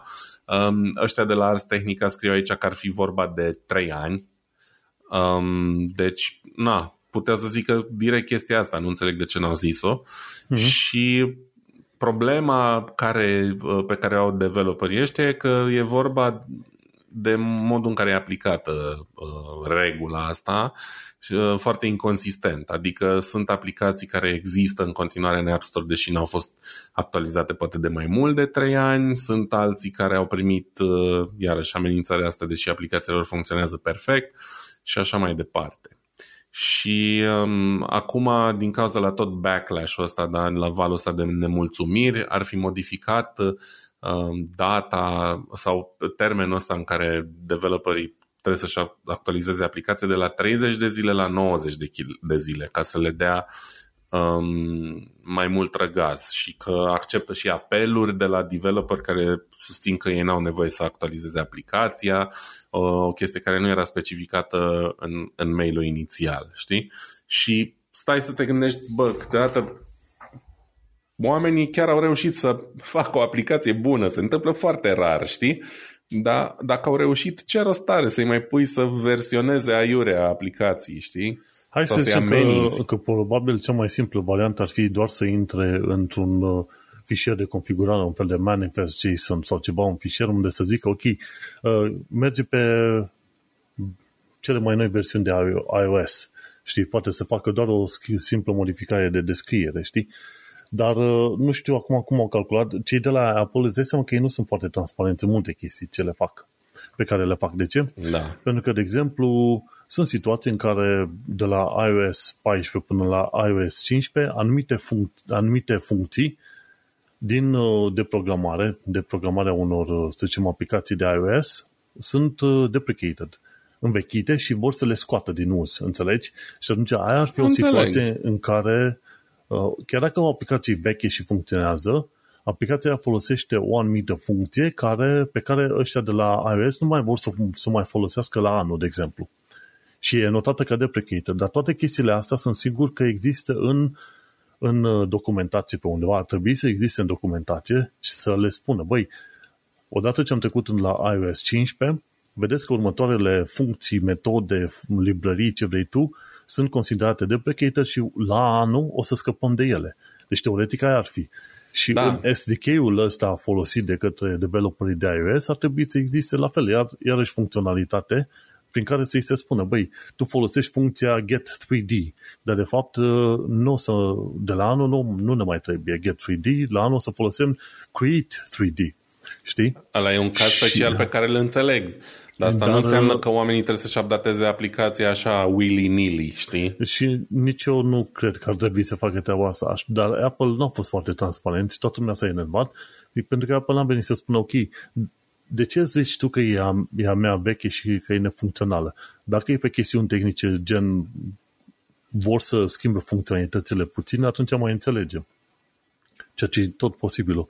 Dar dacă n-au schimbat uh, funcții librării, atunci singura, singura chestie la care mă, puteam, mă pot gândi este că e o mișcare de marketing. Ceva de genul, ok, dar fiindcă avem atât de multe aplicații, vrem să scăpăm de o parte dintre ele pentru că ne creează un nume rău, ne creează un nume prost. În sensul că dacă ai atât de multe aplicații în iOS, asta înseamnă că sunt foarte multe bloatware. Și asta dă prost la păi, cred că 90% din ce acolo e bloatware oricum, în at any given Dar time. Uh, te poți gândi că ceva manager de pe acolo s-a, s-a gândit, zice, băi, avem prea multe aplicații, semănăm prea mult cu Google-ul, care are la rândul său prea multe aplicații și prea de rahat, hai să tăiem o parte din ele, efectiv să scăpăm de cele mai vechi, ca să ne lăudăm că noi uh, chiar facem ceva și ținem ecosistemul ăsta frumos, vibrant, nou, simpatic. Cam aia mă gândesc că a fost toată treaba. Da, uh, eu cred că există, uite, vezi, deja am găsit uh, numai noi aici discutând așa un pic niște metode alternative prin care s-ar fi putut face mai diplomat chestia asta sau mai bine dar de asta zic, sunt de părere că oamenii ăștia efectiv încearcă să stârnească rahat uh, prin absolut orice acțiune și nu se gândesc de două ori la, la consecințe și de-aia aș vrea să-i cam scot din repertoriu, cel puțin pe partea asta de controversă și doar să-i menționez pe viitor dacă mi se pare mie că fac ceva bine. Mă, că m-am, știu. m-am săturat să vorbesc numai de la negativ de chestiile Nu știu dacă ai văzut, dar în principiu și eu mi-am mutat uh, știrile pe care le urmăresc de la chestii care vor fi sau ar putea să fie în viitor la chestii care s-au întâmplat deja. Gen, a fost evenimentul cu tare, ce concluzie a ieșit? S-a lansat un produs de direct, ce părere avem despre el. Și cred că pe asta ar trebui să ne orientăm și noi mai mult cu tehnocultura. Nu că ce am aflat, ce știm, ce zvonul, ce nu.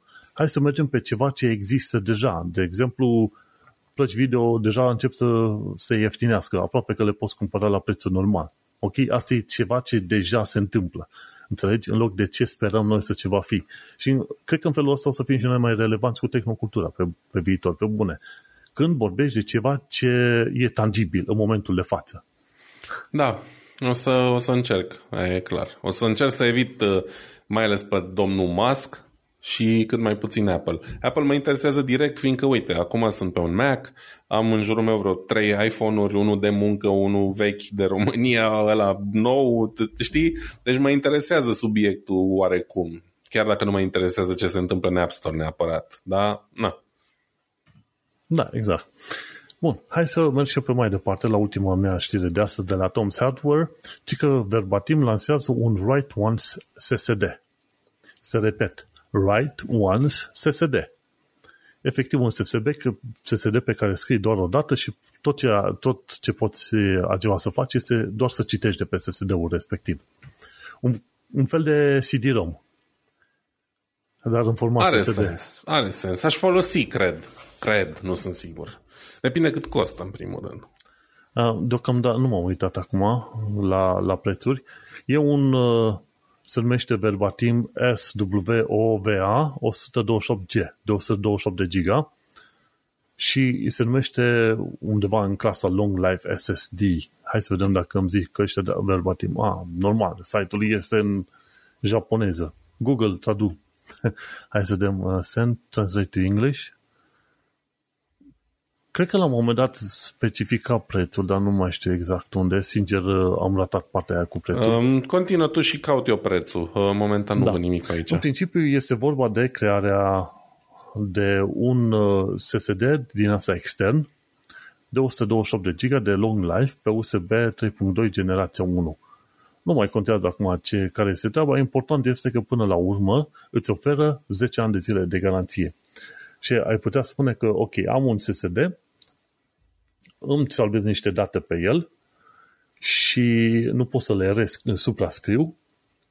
Teoretic ar trebui să scrii pe el până luni și pe aia lași așa și la revedere poveste. Nu știu dacă o să mai poți formata sau ceva de genul ăsta.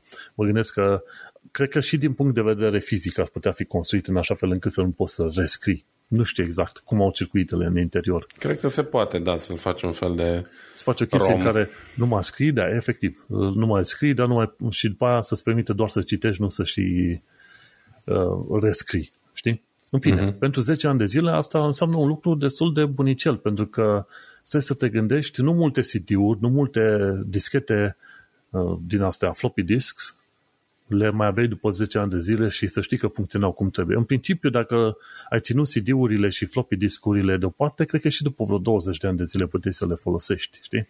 Mm, da, și acum, sincer, nu știu ce piață... nu mergeau nici când erau noi, de cele mai multe ori, deci nu știu ce să zic. Aoleu, da, problema la CD-uri era că le zgâriam foarte mult, știi? Dar totuși mergeau, chiar, chiar și zgâriate, știi? Și acum nu știu ce problemă încearcă ăștia de la Verbatim să rezolve. Probabil cam are ceva rost să ai un dispozitiv pe care să vezi ceva și ții pe o perioadă foarte lungă. Până la urmă au spus, în articol spune că este vorba de niște requirement de business, ca în Japonia, mi se pare, firmele să țină informații în format digital timp de cel puțin șapte ani de zile. Și atunci... Și cred că nu numai în Japonia, să știi, cred că se întâmplă în mult, inclusiv pe la noi uh, chestia asta. Da, e vorba de format digital. Da, specific. mă rog, format digital pentru că ei sunt în era digitală, nu mai fac chestii Aha. pe hârtie, știi, dar... Na. Și atunci cumva, cumva are rost. Și după aia, dacă vrei, poți să cumperi și tu ceva de genul ăsta. Ideea este că până la urmă, dacă stai să te gândești, până în momentul de față, din 2000, ce știu, 2000 toamna încoace, unul dintre, unul dintre tool cele mai tari pentru stocarea informațiilor pe termen foarte lung a fost, guess what? Cloud-ul. Ai, ai în Gmail sau Yahoo sau ce vrei tu, ai adresele alea pe care le folosi de atâta timp. Ai, să zicem, documente, poze, e-mail-uri salvate de mulți, mulți ani de zile. Și îți dai seama, ălea, într-un fel, au fost un fel de storage permanent pentru noi. Pe oriunde ne-am dus, am avut acces la acele adrese de e-mail și, bineînțeles, cum e cu Google, ai, ai uh, drive-ul de, ai folderul de drive, știi, driver, drive-ul, unde urci tu documente. Și acolo poți să consideri, într-un fel, că este un fel de storage permanent atâta timp cât ai contul deschis. Și îți dai seama, tu nu-ți faci probleme că la un moment dat hardurile se strică pentru că datele sunt copiate în mai multe locuri și când pică un hard, datele sunt prezentate din nou loc, din nou, din nou uh, noul server. Știi? Și atunci, până una alta, deocamdată pentru mulți oameni, atâta timp cât au un cont online, au și un cont de cloud și atunci parcă nu prea are rost să-și facă foarte multe probleme legate de, să zicem, stocarea asta pe termen foarte lung. Ideea e că e o idee bună până la urmă să ai un, un dispozitiv care ține mai, mai mult așa, dar probabil că ai avea nevoie de ceva mai mult de 10 ani de zile până la urmă, știi? Eu um, aș mă gândesc că e garantat 10 ani. Dacă e garantat 10 ani, probabil că o să țină mai mult totuși. Um, 10 ani și o zi. Da, na. E posibil. Acum depinde ce vor ei să facă. Vor să... Uh, da, mă rog. Ideea e în felul următor. Uite, scrie și aici pe site-ul Verbatim, am dat rapid cu Google Translate. Prețuri nu am găsit. Uh, probabil că încă nu s-au stabilit, dar uh, scrie aici de salvarea de poze și videouri. Uh, pe mine m-ar interesa o soluție de genul ăsta să-mi stochez pozele făcute pe film și digitalizate și toate pozele la care țin um, mm-hmm. pe o soluție de genul ăsta. Pentru că vreau doar să le scriu acolo și să le am, să le pun deoparte, să fiu sigur că nu le pierd. Că uite, unele, multe dintre ele le am pe discuri care nu sunt zgâriate pentru că le folosesc foarte rar și probabil că nu o să se zgârie niciodată, dar și CD-urile în, în timp uh, se strică, se delaminează și cel mai probabil nu o să mai găsesc un CD-ROM peste foarte pu- puțin timp, știi? Și atunci mi-ar plăcea o soluție de genul ăsta. Eu, nefiind foarte fan în a stoca totul doar în cloud, mai ales pentru timp lung. Am mai pățit chestia asta cu um, un cont de, uh, cum se numește, doamne, tot timpul, um, fix atunci când am nevoie, uit, de Flickr, așa, mm-hmm. unde îmi stocam pozele într-o perioadă și am pierdut contul ăla și, din păcate, mail-ul uh, la care era conectat contul respectiv l-am pierdut și pe el. Și ghiși ce? N-am mai avut niciun fel de acces și nu n-a existat nicio metodă, n-am reușit să păcălesc sistemul cumva ca să recapăt accesul la, um, la contul respectiv și am pierdut multe poze la care, la care țineam, știi? Și o situație de genul ăsta se poate întâmpla foarte ușor oricând și de-aia mi-ar plăcea să am și un backup fizic care să fie în posesia care să fie în posesia mea și cumva să fiu eu sigur că, că nu rămân fără el, știi? Pentru chestii de genul ăsta, evident că nu are toată lumea nevoie de așa ceva, dar mie mi-ar plăcea. Iarăși, e foarte important cât costă. Chestia asta ca să fie plauzibilă și să fie cumpărată de utilizator casnici trebuie să coste mult mai puțin decât un uh, SSD normal. Probabil că trebuie să coste la nivel, la preț pe megabyte, cam ca un Blu-ray sau un CD, știi? Sau ceva mai mult, dar nu mult mai mult. Mm-hmm. Nu, ideea e că, până la urmă, cred că ar exista un fel de marketing asta. Acum nu mai am niciun fel de lucru pe care să-l țin foarte mult. Cred că am un stick USB pe undeva. Ce mai am dat a fost, am un laptop. Laptopul vechi pe care l-am mai folosit de un an și ceva și sunt deja out of date, cum să zic așa, pentru că a trecut prea mult timp și le-am mai actualizat într-un fel pe cloud și pe desktop-ul ăsta. Dar, într-adevăr, ți-ar trebui și un...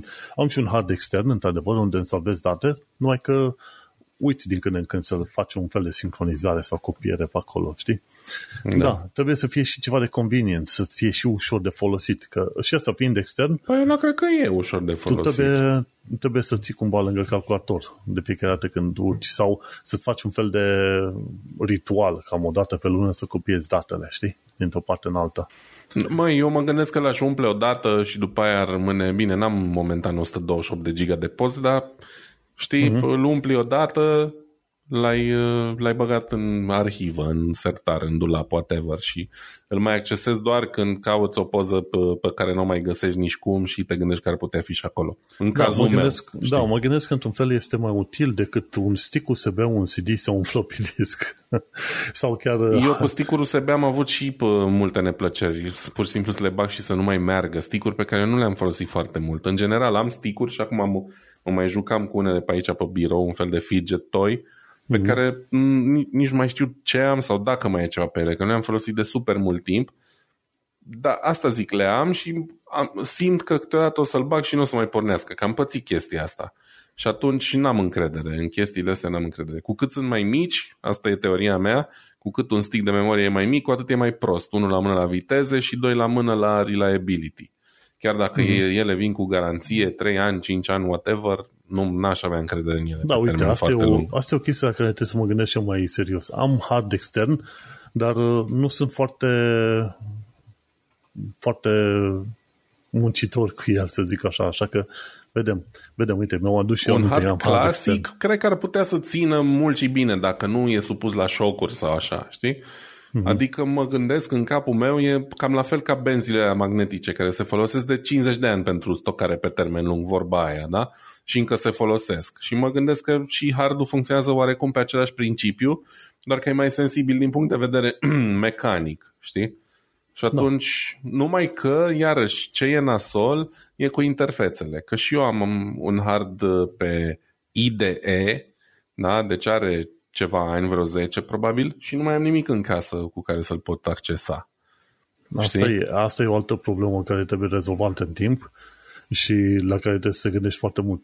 Ok, am un dispozitiv, cum ar fi CD-uri acum. Dacă vii cu CD-ul la mine, eu n-am cum să-l folosesc. Mă, eu am avut noroc că mi-am cumpărat de pe Amazon, cred că un ăsta extern, care e o chinezărie, dar funcționează ok, știi? Și mai am un, un uh, PC-ul pe care l-am luat drept server, care are de prin 2015 și are CD-ROM. Știi Dar că asta e, e din ce în ce mai rar să găsești și e foarte rar să găsești de calitate. Deci nu mai există Lighton, LG, Samsung, nu mai fac. Ăștia nu mai fac așa ceva. Există doar uh-huh. niște firme chinezești care, iarăși, e, e o chestie de noroc. Dacă și cât o să te țină. Exact, deci una la mână trebuie să-ți rezolvi problema stocării pe termen foarte lung și după după ce trece acel termen foarte lung, cum reușești să obții datele alea înapoi? Într-un fel, USB are garanția că o să țină mai mult decât uh, restul formatelor, cred eu. Pentru că USB e în dezvoltare, dar e același mod de a uh, transfera datele în fond și la urma urmei. Poate să ai nevoie de un adaptor atâtica, știi? Uh, mm-hmm dar chestiile astea fizice care trebuie citite prin învârtit, prin dat peste cap, prin rugăciuni, pentru asta e mai complicat să găsești peste ani și ani ceva. Da, asta înseamnă că undeva pe la vreo 50 ani de zile, întotdeauna trebuie să îți, fie să-ți iei adaptor nou, fie să, să treci pe tehnologie, să da, copiezi da, tehnologia de, respectivă. Să-ți actualizezi mediul de stocare la standardele vremii. Știi cum e, nu ca și fi leneș, dar parcă, parcă e greu, știi? E, e, chiar e greu, chiar e greu, sunt de acord. Depinde și cât de multe date ai de stocat. Nu. Da, băi, oamenii deja strâng zeci de giga de date, nu mai e ce să vorbești. Bun, cam, cam asta a fost ultima mea știre foarte importantă. Mai avem știri foarte pe scurt, nu știu dacă avem timp să le pomenim așa foarte, foarte scurt. Dar uh, uite, uite, de la The Register din UK, BT și British Telecom și Toshiba testează QKD în Londra. QKD înseamnă Quantum Key Delivery, mi se pare. Asta ce înseamnă? Una la mână că folosești HTTPS ca să comunici, uh, ca două calculatoare între ele să comunice în mod securizat, dar pe de altă parte se poate face și un fel de sharing de, de chei din asta uh, cuantice digitale, uh, pardon, uh, cum îi zice, chei cuantice, cum ar veni, să folosesc de faptul că mai mulți fotoni pot fi în, uh, în stare de aia, de entanglement, nici nu știu termenul în limba română. Și acum, Quantum Key Distribution, ca așa se numește sistemul, ce înseamnă? Atunci când uh, un calculator trimite o cheie din asta cuantică către altul, când vor să comunice între ele, dacă cineva încearcă să citească acea cheie cuantică, respectiv uh, șirul ăla de fotoni, uh, se, este foarte ușor de descoperit faptul că acel șir de fotoni a fost citit. Și atunci comunicarea între astea două sisteme se poate opri. Zice, băi, cineva e pe fir și citește.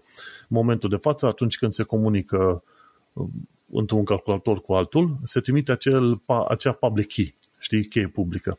Și nu, nu se știe acum dacă cineva citește acea cheie publică. Și dacă ai un sistem suficient de puternic, ai putea lua acea cheie publică și cumva să reușești să, dete- să calculezi cumva cheia privată. Știi? În funcție de care poți să descifrezi mesajul dintre cele două calculatoare. Acum, deocamdată nu este posibil nici măcar cu supercalculatoare, dar la modul în care evoluează tehnologia o să fie posibil, poate în 10-20 de ani de zile. Uite, M, MD5, care nu este folosit pentru comunicare securizată, dacă ai idee, e o funcție de hashing, MD5 a putut fi, po- poate fi spart, să zicem, un termen destul de scurt, nu știu, 10-20 de minute, ceva de genul ăsta, știi? În MD5 ce faci? Trimiți un, uh, un string și MD5 îl transformă în altceva și atunci cumva poți să-ți dai seama valoarea inițială cu care ai intrat de a obținut stringul respectiv. Și atunci în Londra vor să testeze chestia asta, Quantum Key Distribution, să se vadă, ok, putem crea niște comunicații ceva mai securizate decât ceea ce aveam deja prin HTTPS în momentul de față. Și în principiu, da, și vor să testeze nu dacă se poate face din punct de vedere tehnic, ci dacă merită din punct de vedere al costului, știi?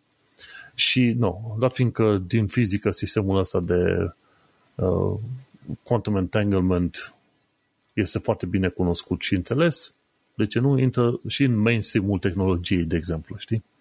O altă chestie care a intrat puternic în mainstream-ul tehnologiei e la SSD-uri, este quantum tunneling. Nu știu dacă urmări filmulețele alea cu SSD-uri și modul mm-hmm. în care electronii trec de pe, de pe firul metalic în zona de charge trap, capcana uh, de sarcină, cum s-ar zice, știi?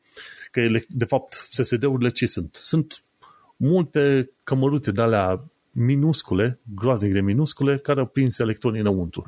Electronii aia nu intră în acele cămăruțe prin, ce știu, orificii sau ceva, nu.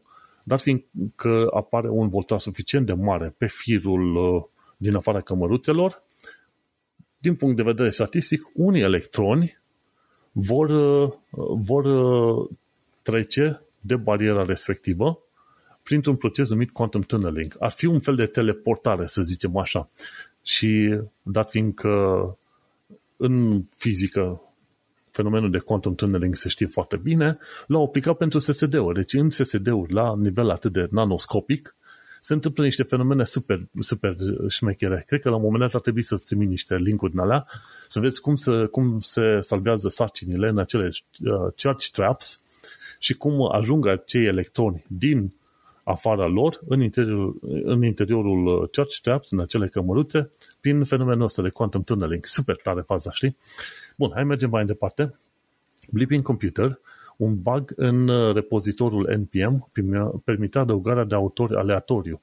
Adică, să zicem că noi doi ne puneam și făceam un, uh, un, o librărie din asta malicioasă, puteam să-l adăugăm pe Mark Zuckerberg ca autor și pe Facebook ca autor al librăriei, știi? Pe lângă noi doi.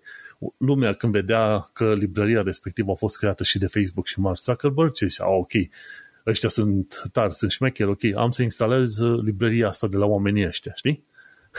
Că prea puțin oameni stau să studieze ce fac acele librării, acele pachete, cu ce codul din ele efectiv, înțelegi? Și NPM a rezolvat treaba asta de curând și nu mai poți să adaugi pe oricine vrei tu ca autor al librăriei respective, dar s-a întâmplat de vreo câteva ori. și pentru developeri este destul de relevantă treaba asta, că te mai uiți și tu cine a lucrat la, la librăria respectivă, câte issues, câte probleme a avut, câte s-au rezolvat, câte uh, comituri se fac, cât de mult se schimbă codul în repozitorul respectiv și contează pentru developer treaba asta, știi? Ca să nu fii păcălit. Și odată ce s-a descoperit bugul ăsta, s-a rezolvat, uh, e ceva mai, mai în siguranță, puțin mai în siguranță. Și ultima chestie de la Veritasium, nu știu dacă ai văzut filmul ăsta, cum funcționează electricitatea, ci că da pe bune. Și că știi că noi în principiu trăim cu impresia că de fapt, uh, cum îi zice, becul, atunci când apăsăm pe un întrerupător, becul se aprinde pentru că există niște electroni care se împing pe acolo și la un moment dat ei, la rândul lor, generează, să zicem, energie termică care generează lumina într-un bec cu incandescență, de exemplu, știi? Și, uh-huh. de fapt, te aștepta ca de la sursă până în partea la altă, până la bec, electronii să se împingă unii pe alții. Hop, tu pe te împing eu pe tine, tu pe ăla, pe ăla, fac în așa fel încât să obținem acea lumină. Dar uh, din ce explică Veritasium pe acolo, se creează un câmp ele, um, electromagnetic care se propagă cu viteza luminii de la sursă până la consumator, până la bec. Și atunci becul respectiv se, se aprinde într-un timp distanța asupra viteza luminii, știi? Cam așa calculezi sub viteza cu care se prinde becul ăla, știi? Într-o casă mică îți dai seama că becul se aprinde instant pentru că e distanță foarte mic, mică. Dar tipul ăsta Veritasium făcuse un experiment, un fel de gândit așa ca experiment și pui, pui bateria la o distanță de un metru față de consumator, ok? Și firul, în schimb, se duce pe o distanță de jumătate de an lumină într-o parte, jumătate de an lumină în cealaltă parte, știi? Ceva de genul ăsta. În așa fel încât, în mod normal, să zicem, câmpul, dacă ar fi să împinge electronii pe firul respectiv, ți-ar dura cam o, o secundă să plece de la sursă până ajung la, la becul respectiv. Dar, având un fir așa foarte mare, ce descoperi la un moment dat este faptul că atunci când pornești, când închizi circuitul, becul se, se aprinde într-un timp uh, uh, un metru suprace, știi, fiind de un metru distant. Asta, mm-hmm. a, asta înseamnă oricum instant. Și oamenii nu-și puteau explica de ce și s-au certat pe acolo. Păi nu că s-au certat, dar au explicat o tonă de chestiuni, știi? E, e foarte faină faza asta să vezi cum funcționează electricitatea pe bune și îți dai seama când duci totul la limită, acolo ți se explică foarte bine de fapt, cum funcționează principiul respectiv. Super tare. Și cam atât cu știrile și cu sursele de astăzi. Au fost ceva, ne-am lungit un pic mai mult decât de obicei, dar cred că a fost o discuție interesantă, am avut subiecte faine. Ce să zic? De la AI până la cei care nu vrem să-i denumim. să-i numim, pardon. Bun, uh, zim și mie dacă ai ceva shameless plugs, Vlad. Um, shameless plugs nu am, ca de obicei, citiți o carte, faceți o donație, nu uitați de copiii care au nevoie de educație, de uh, refugiații din Ucraina, de toate chestiile astea și cam atât, ce să zic, până în data viitoare. Cool. Pe mine mă găsiți pe manuelcheța.com unde am podcastul Un Român în Londra, pe care îl înregistrez cam peste o oră. Și acesta a fost podcastul Tehnocultura, episodul 81, Tractoare Wi-Fi. și am vorbit despre tractoare dezactivate de la distanță, butoane de mute și write once SSD-uri. Vlad Bănică și Manuel Cheța te salută. Pa, pa! Numai bine, stay safe!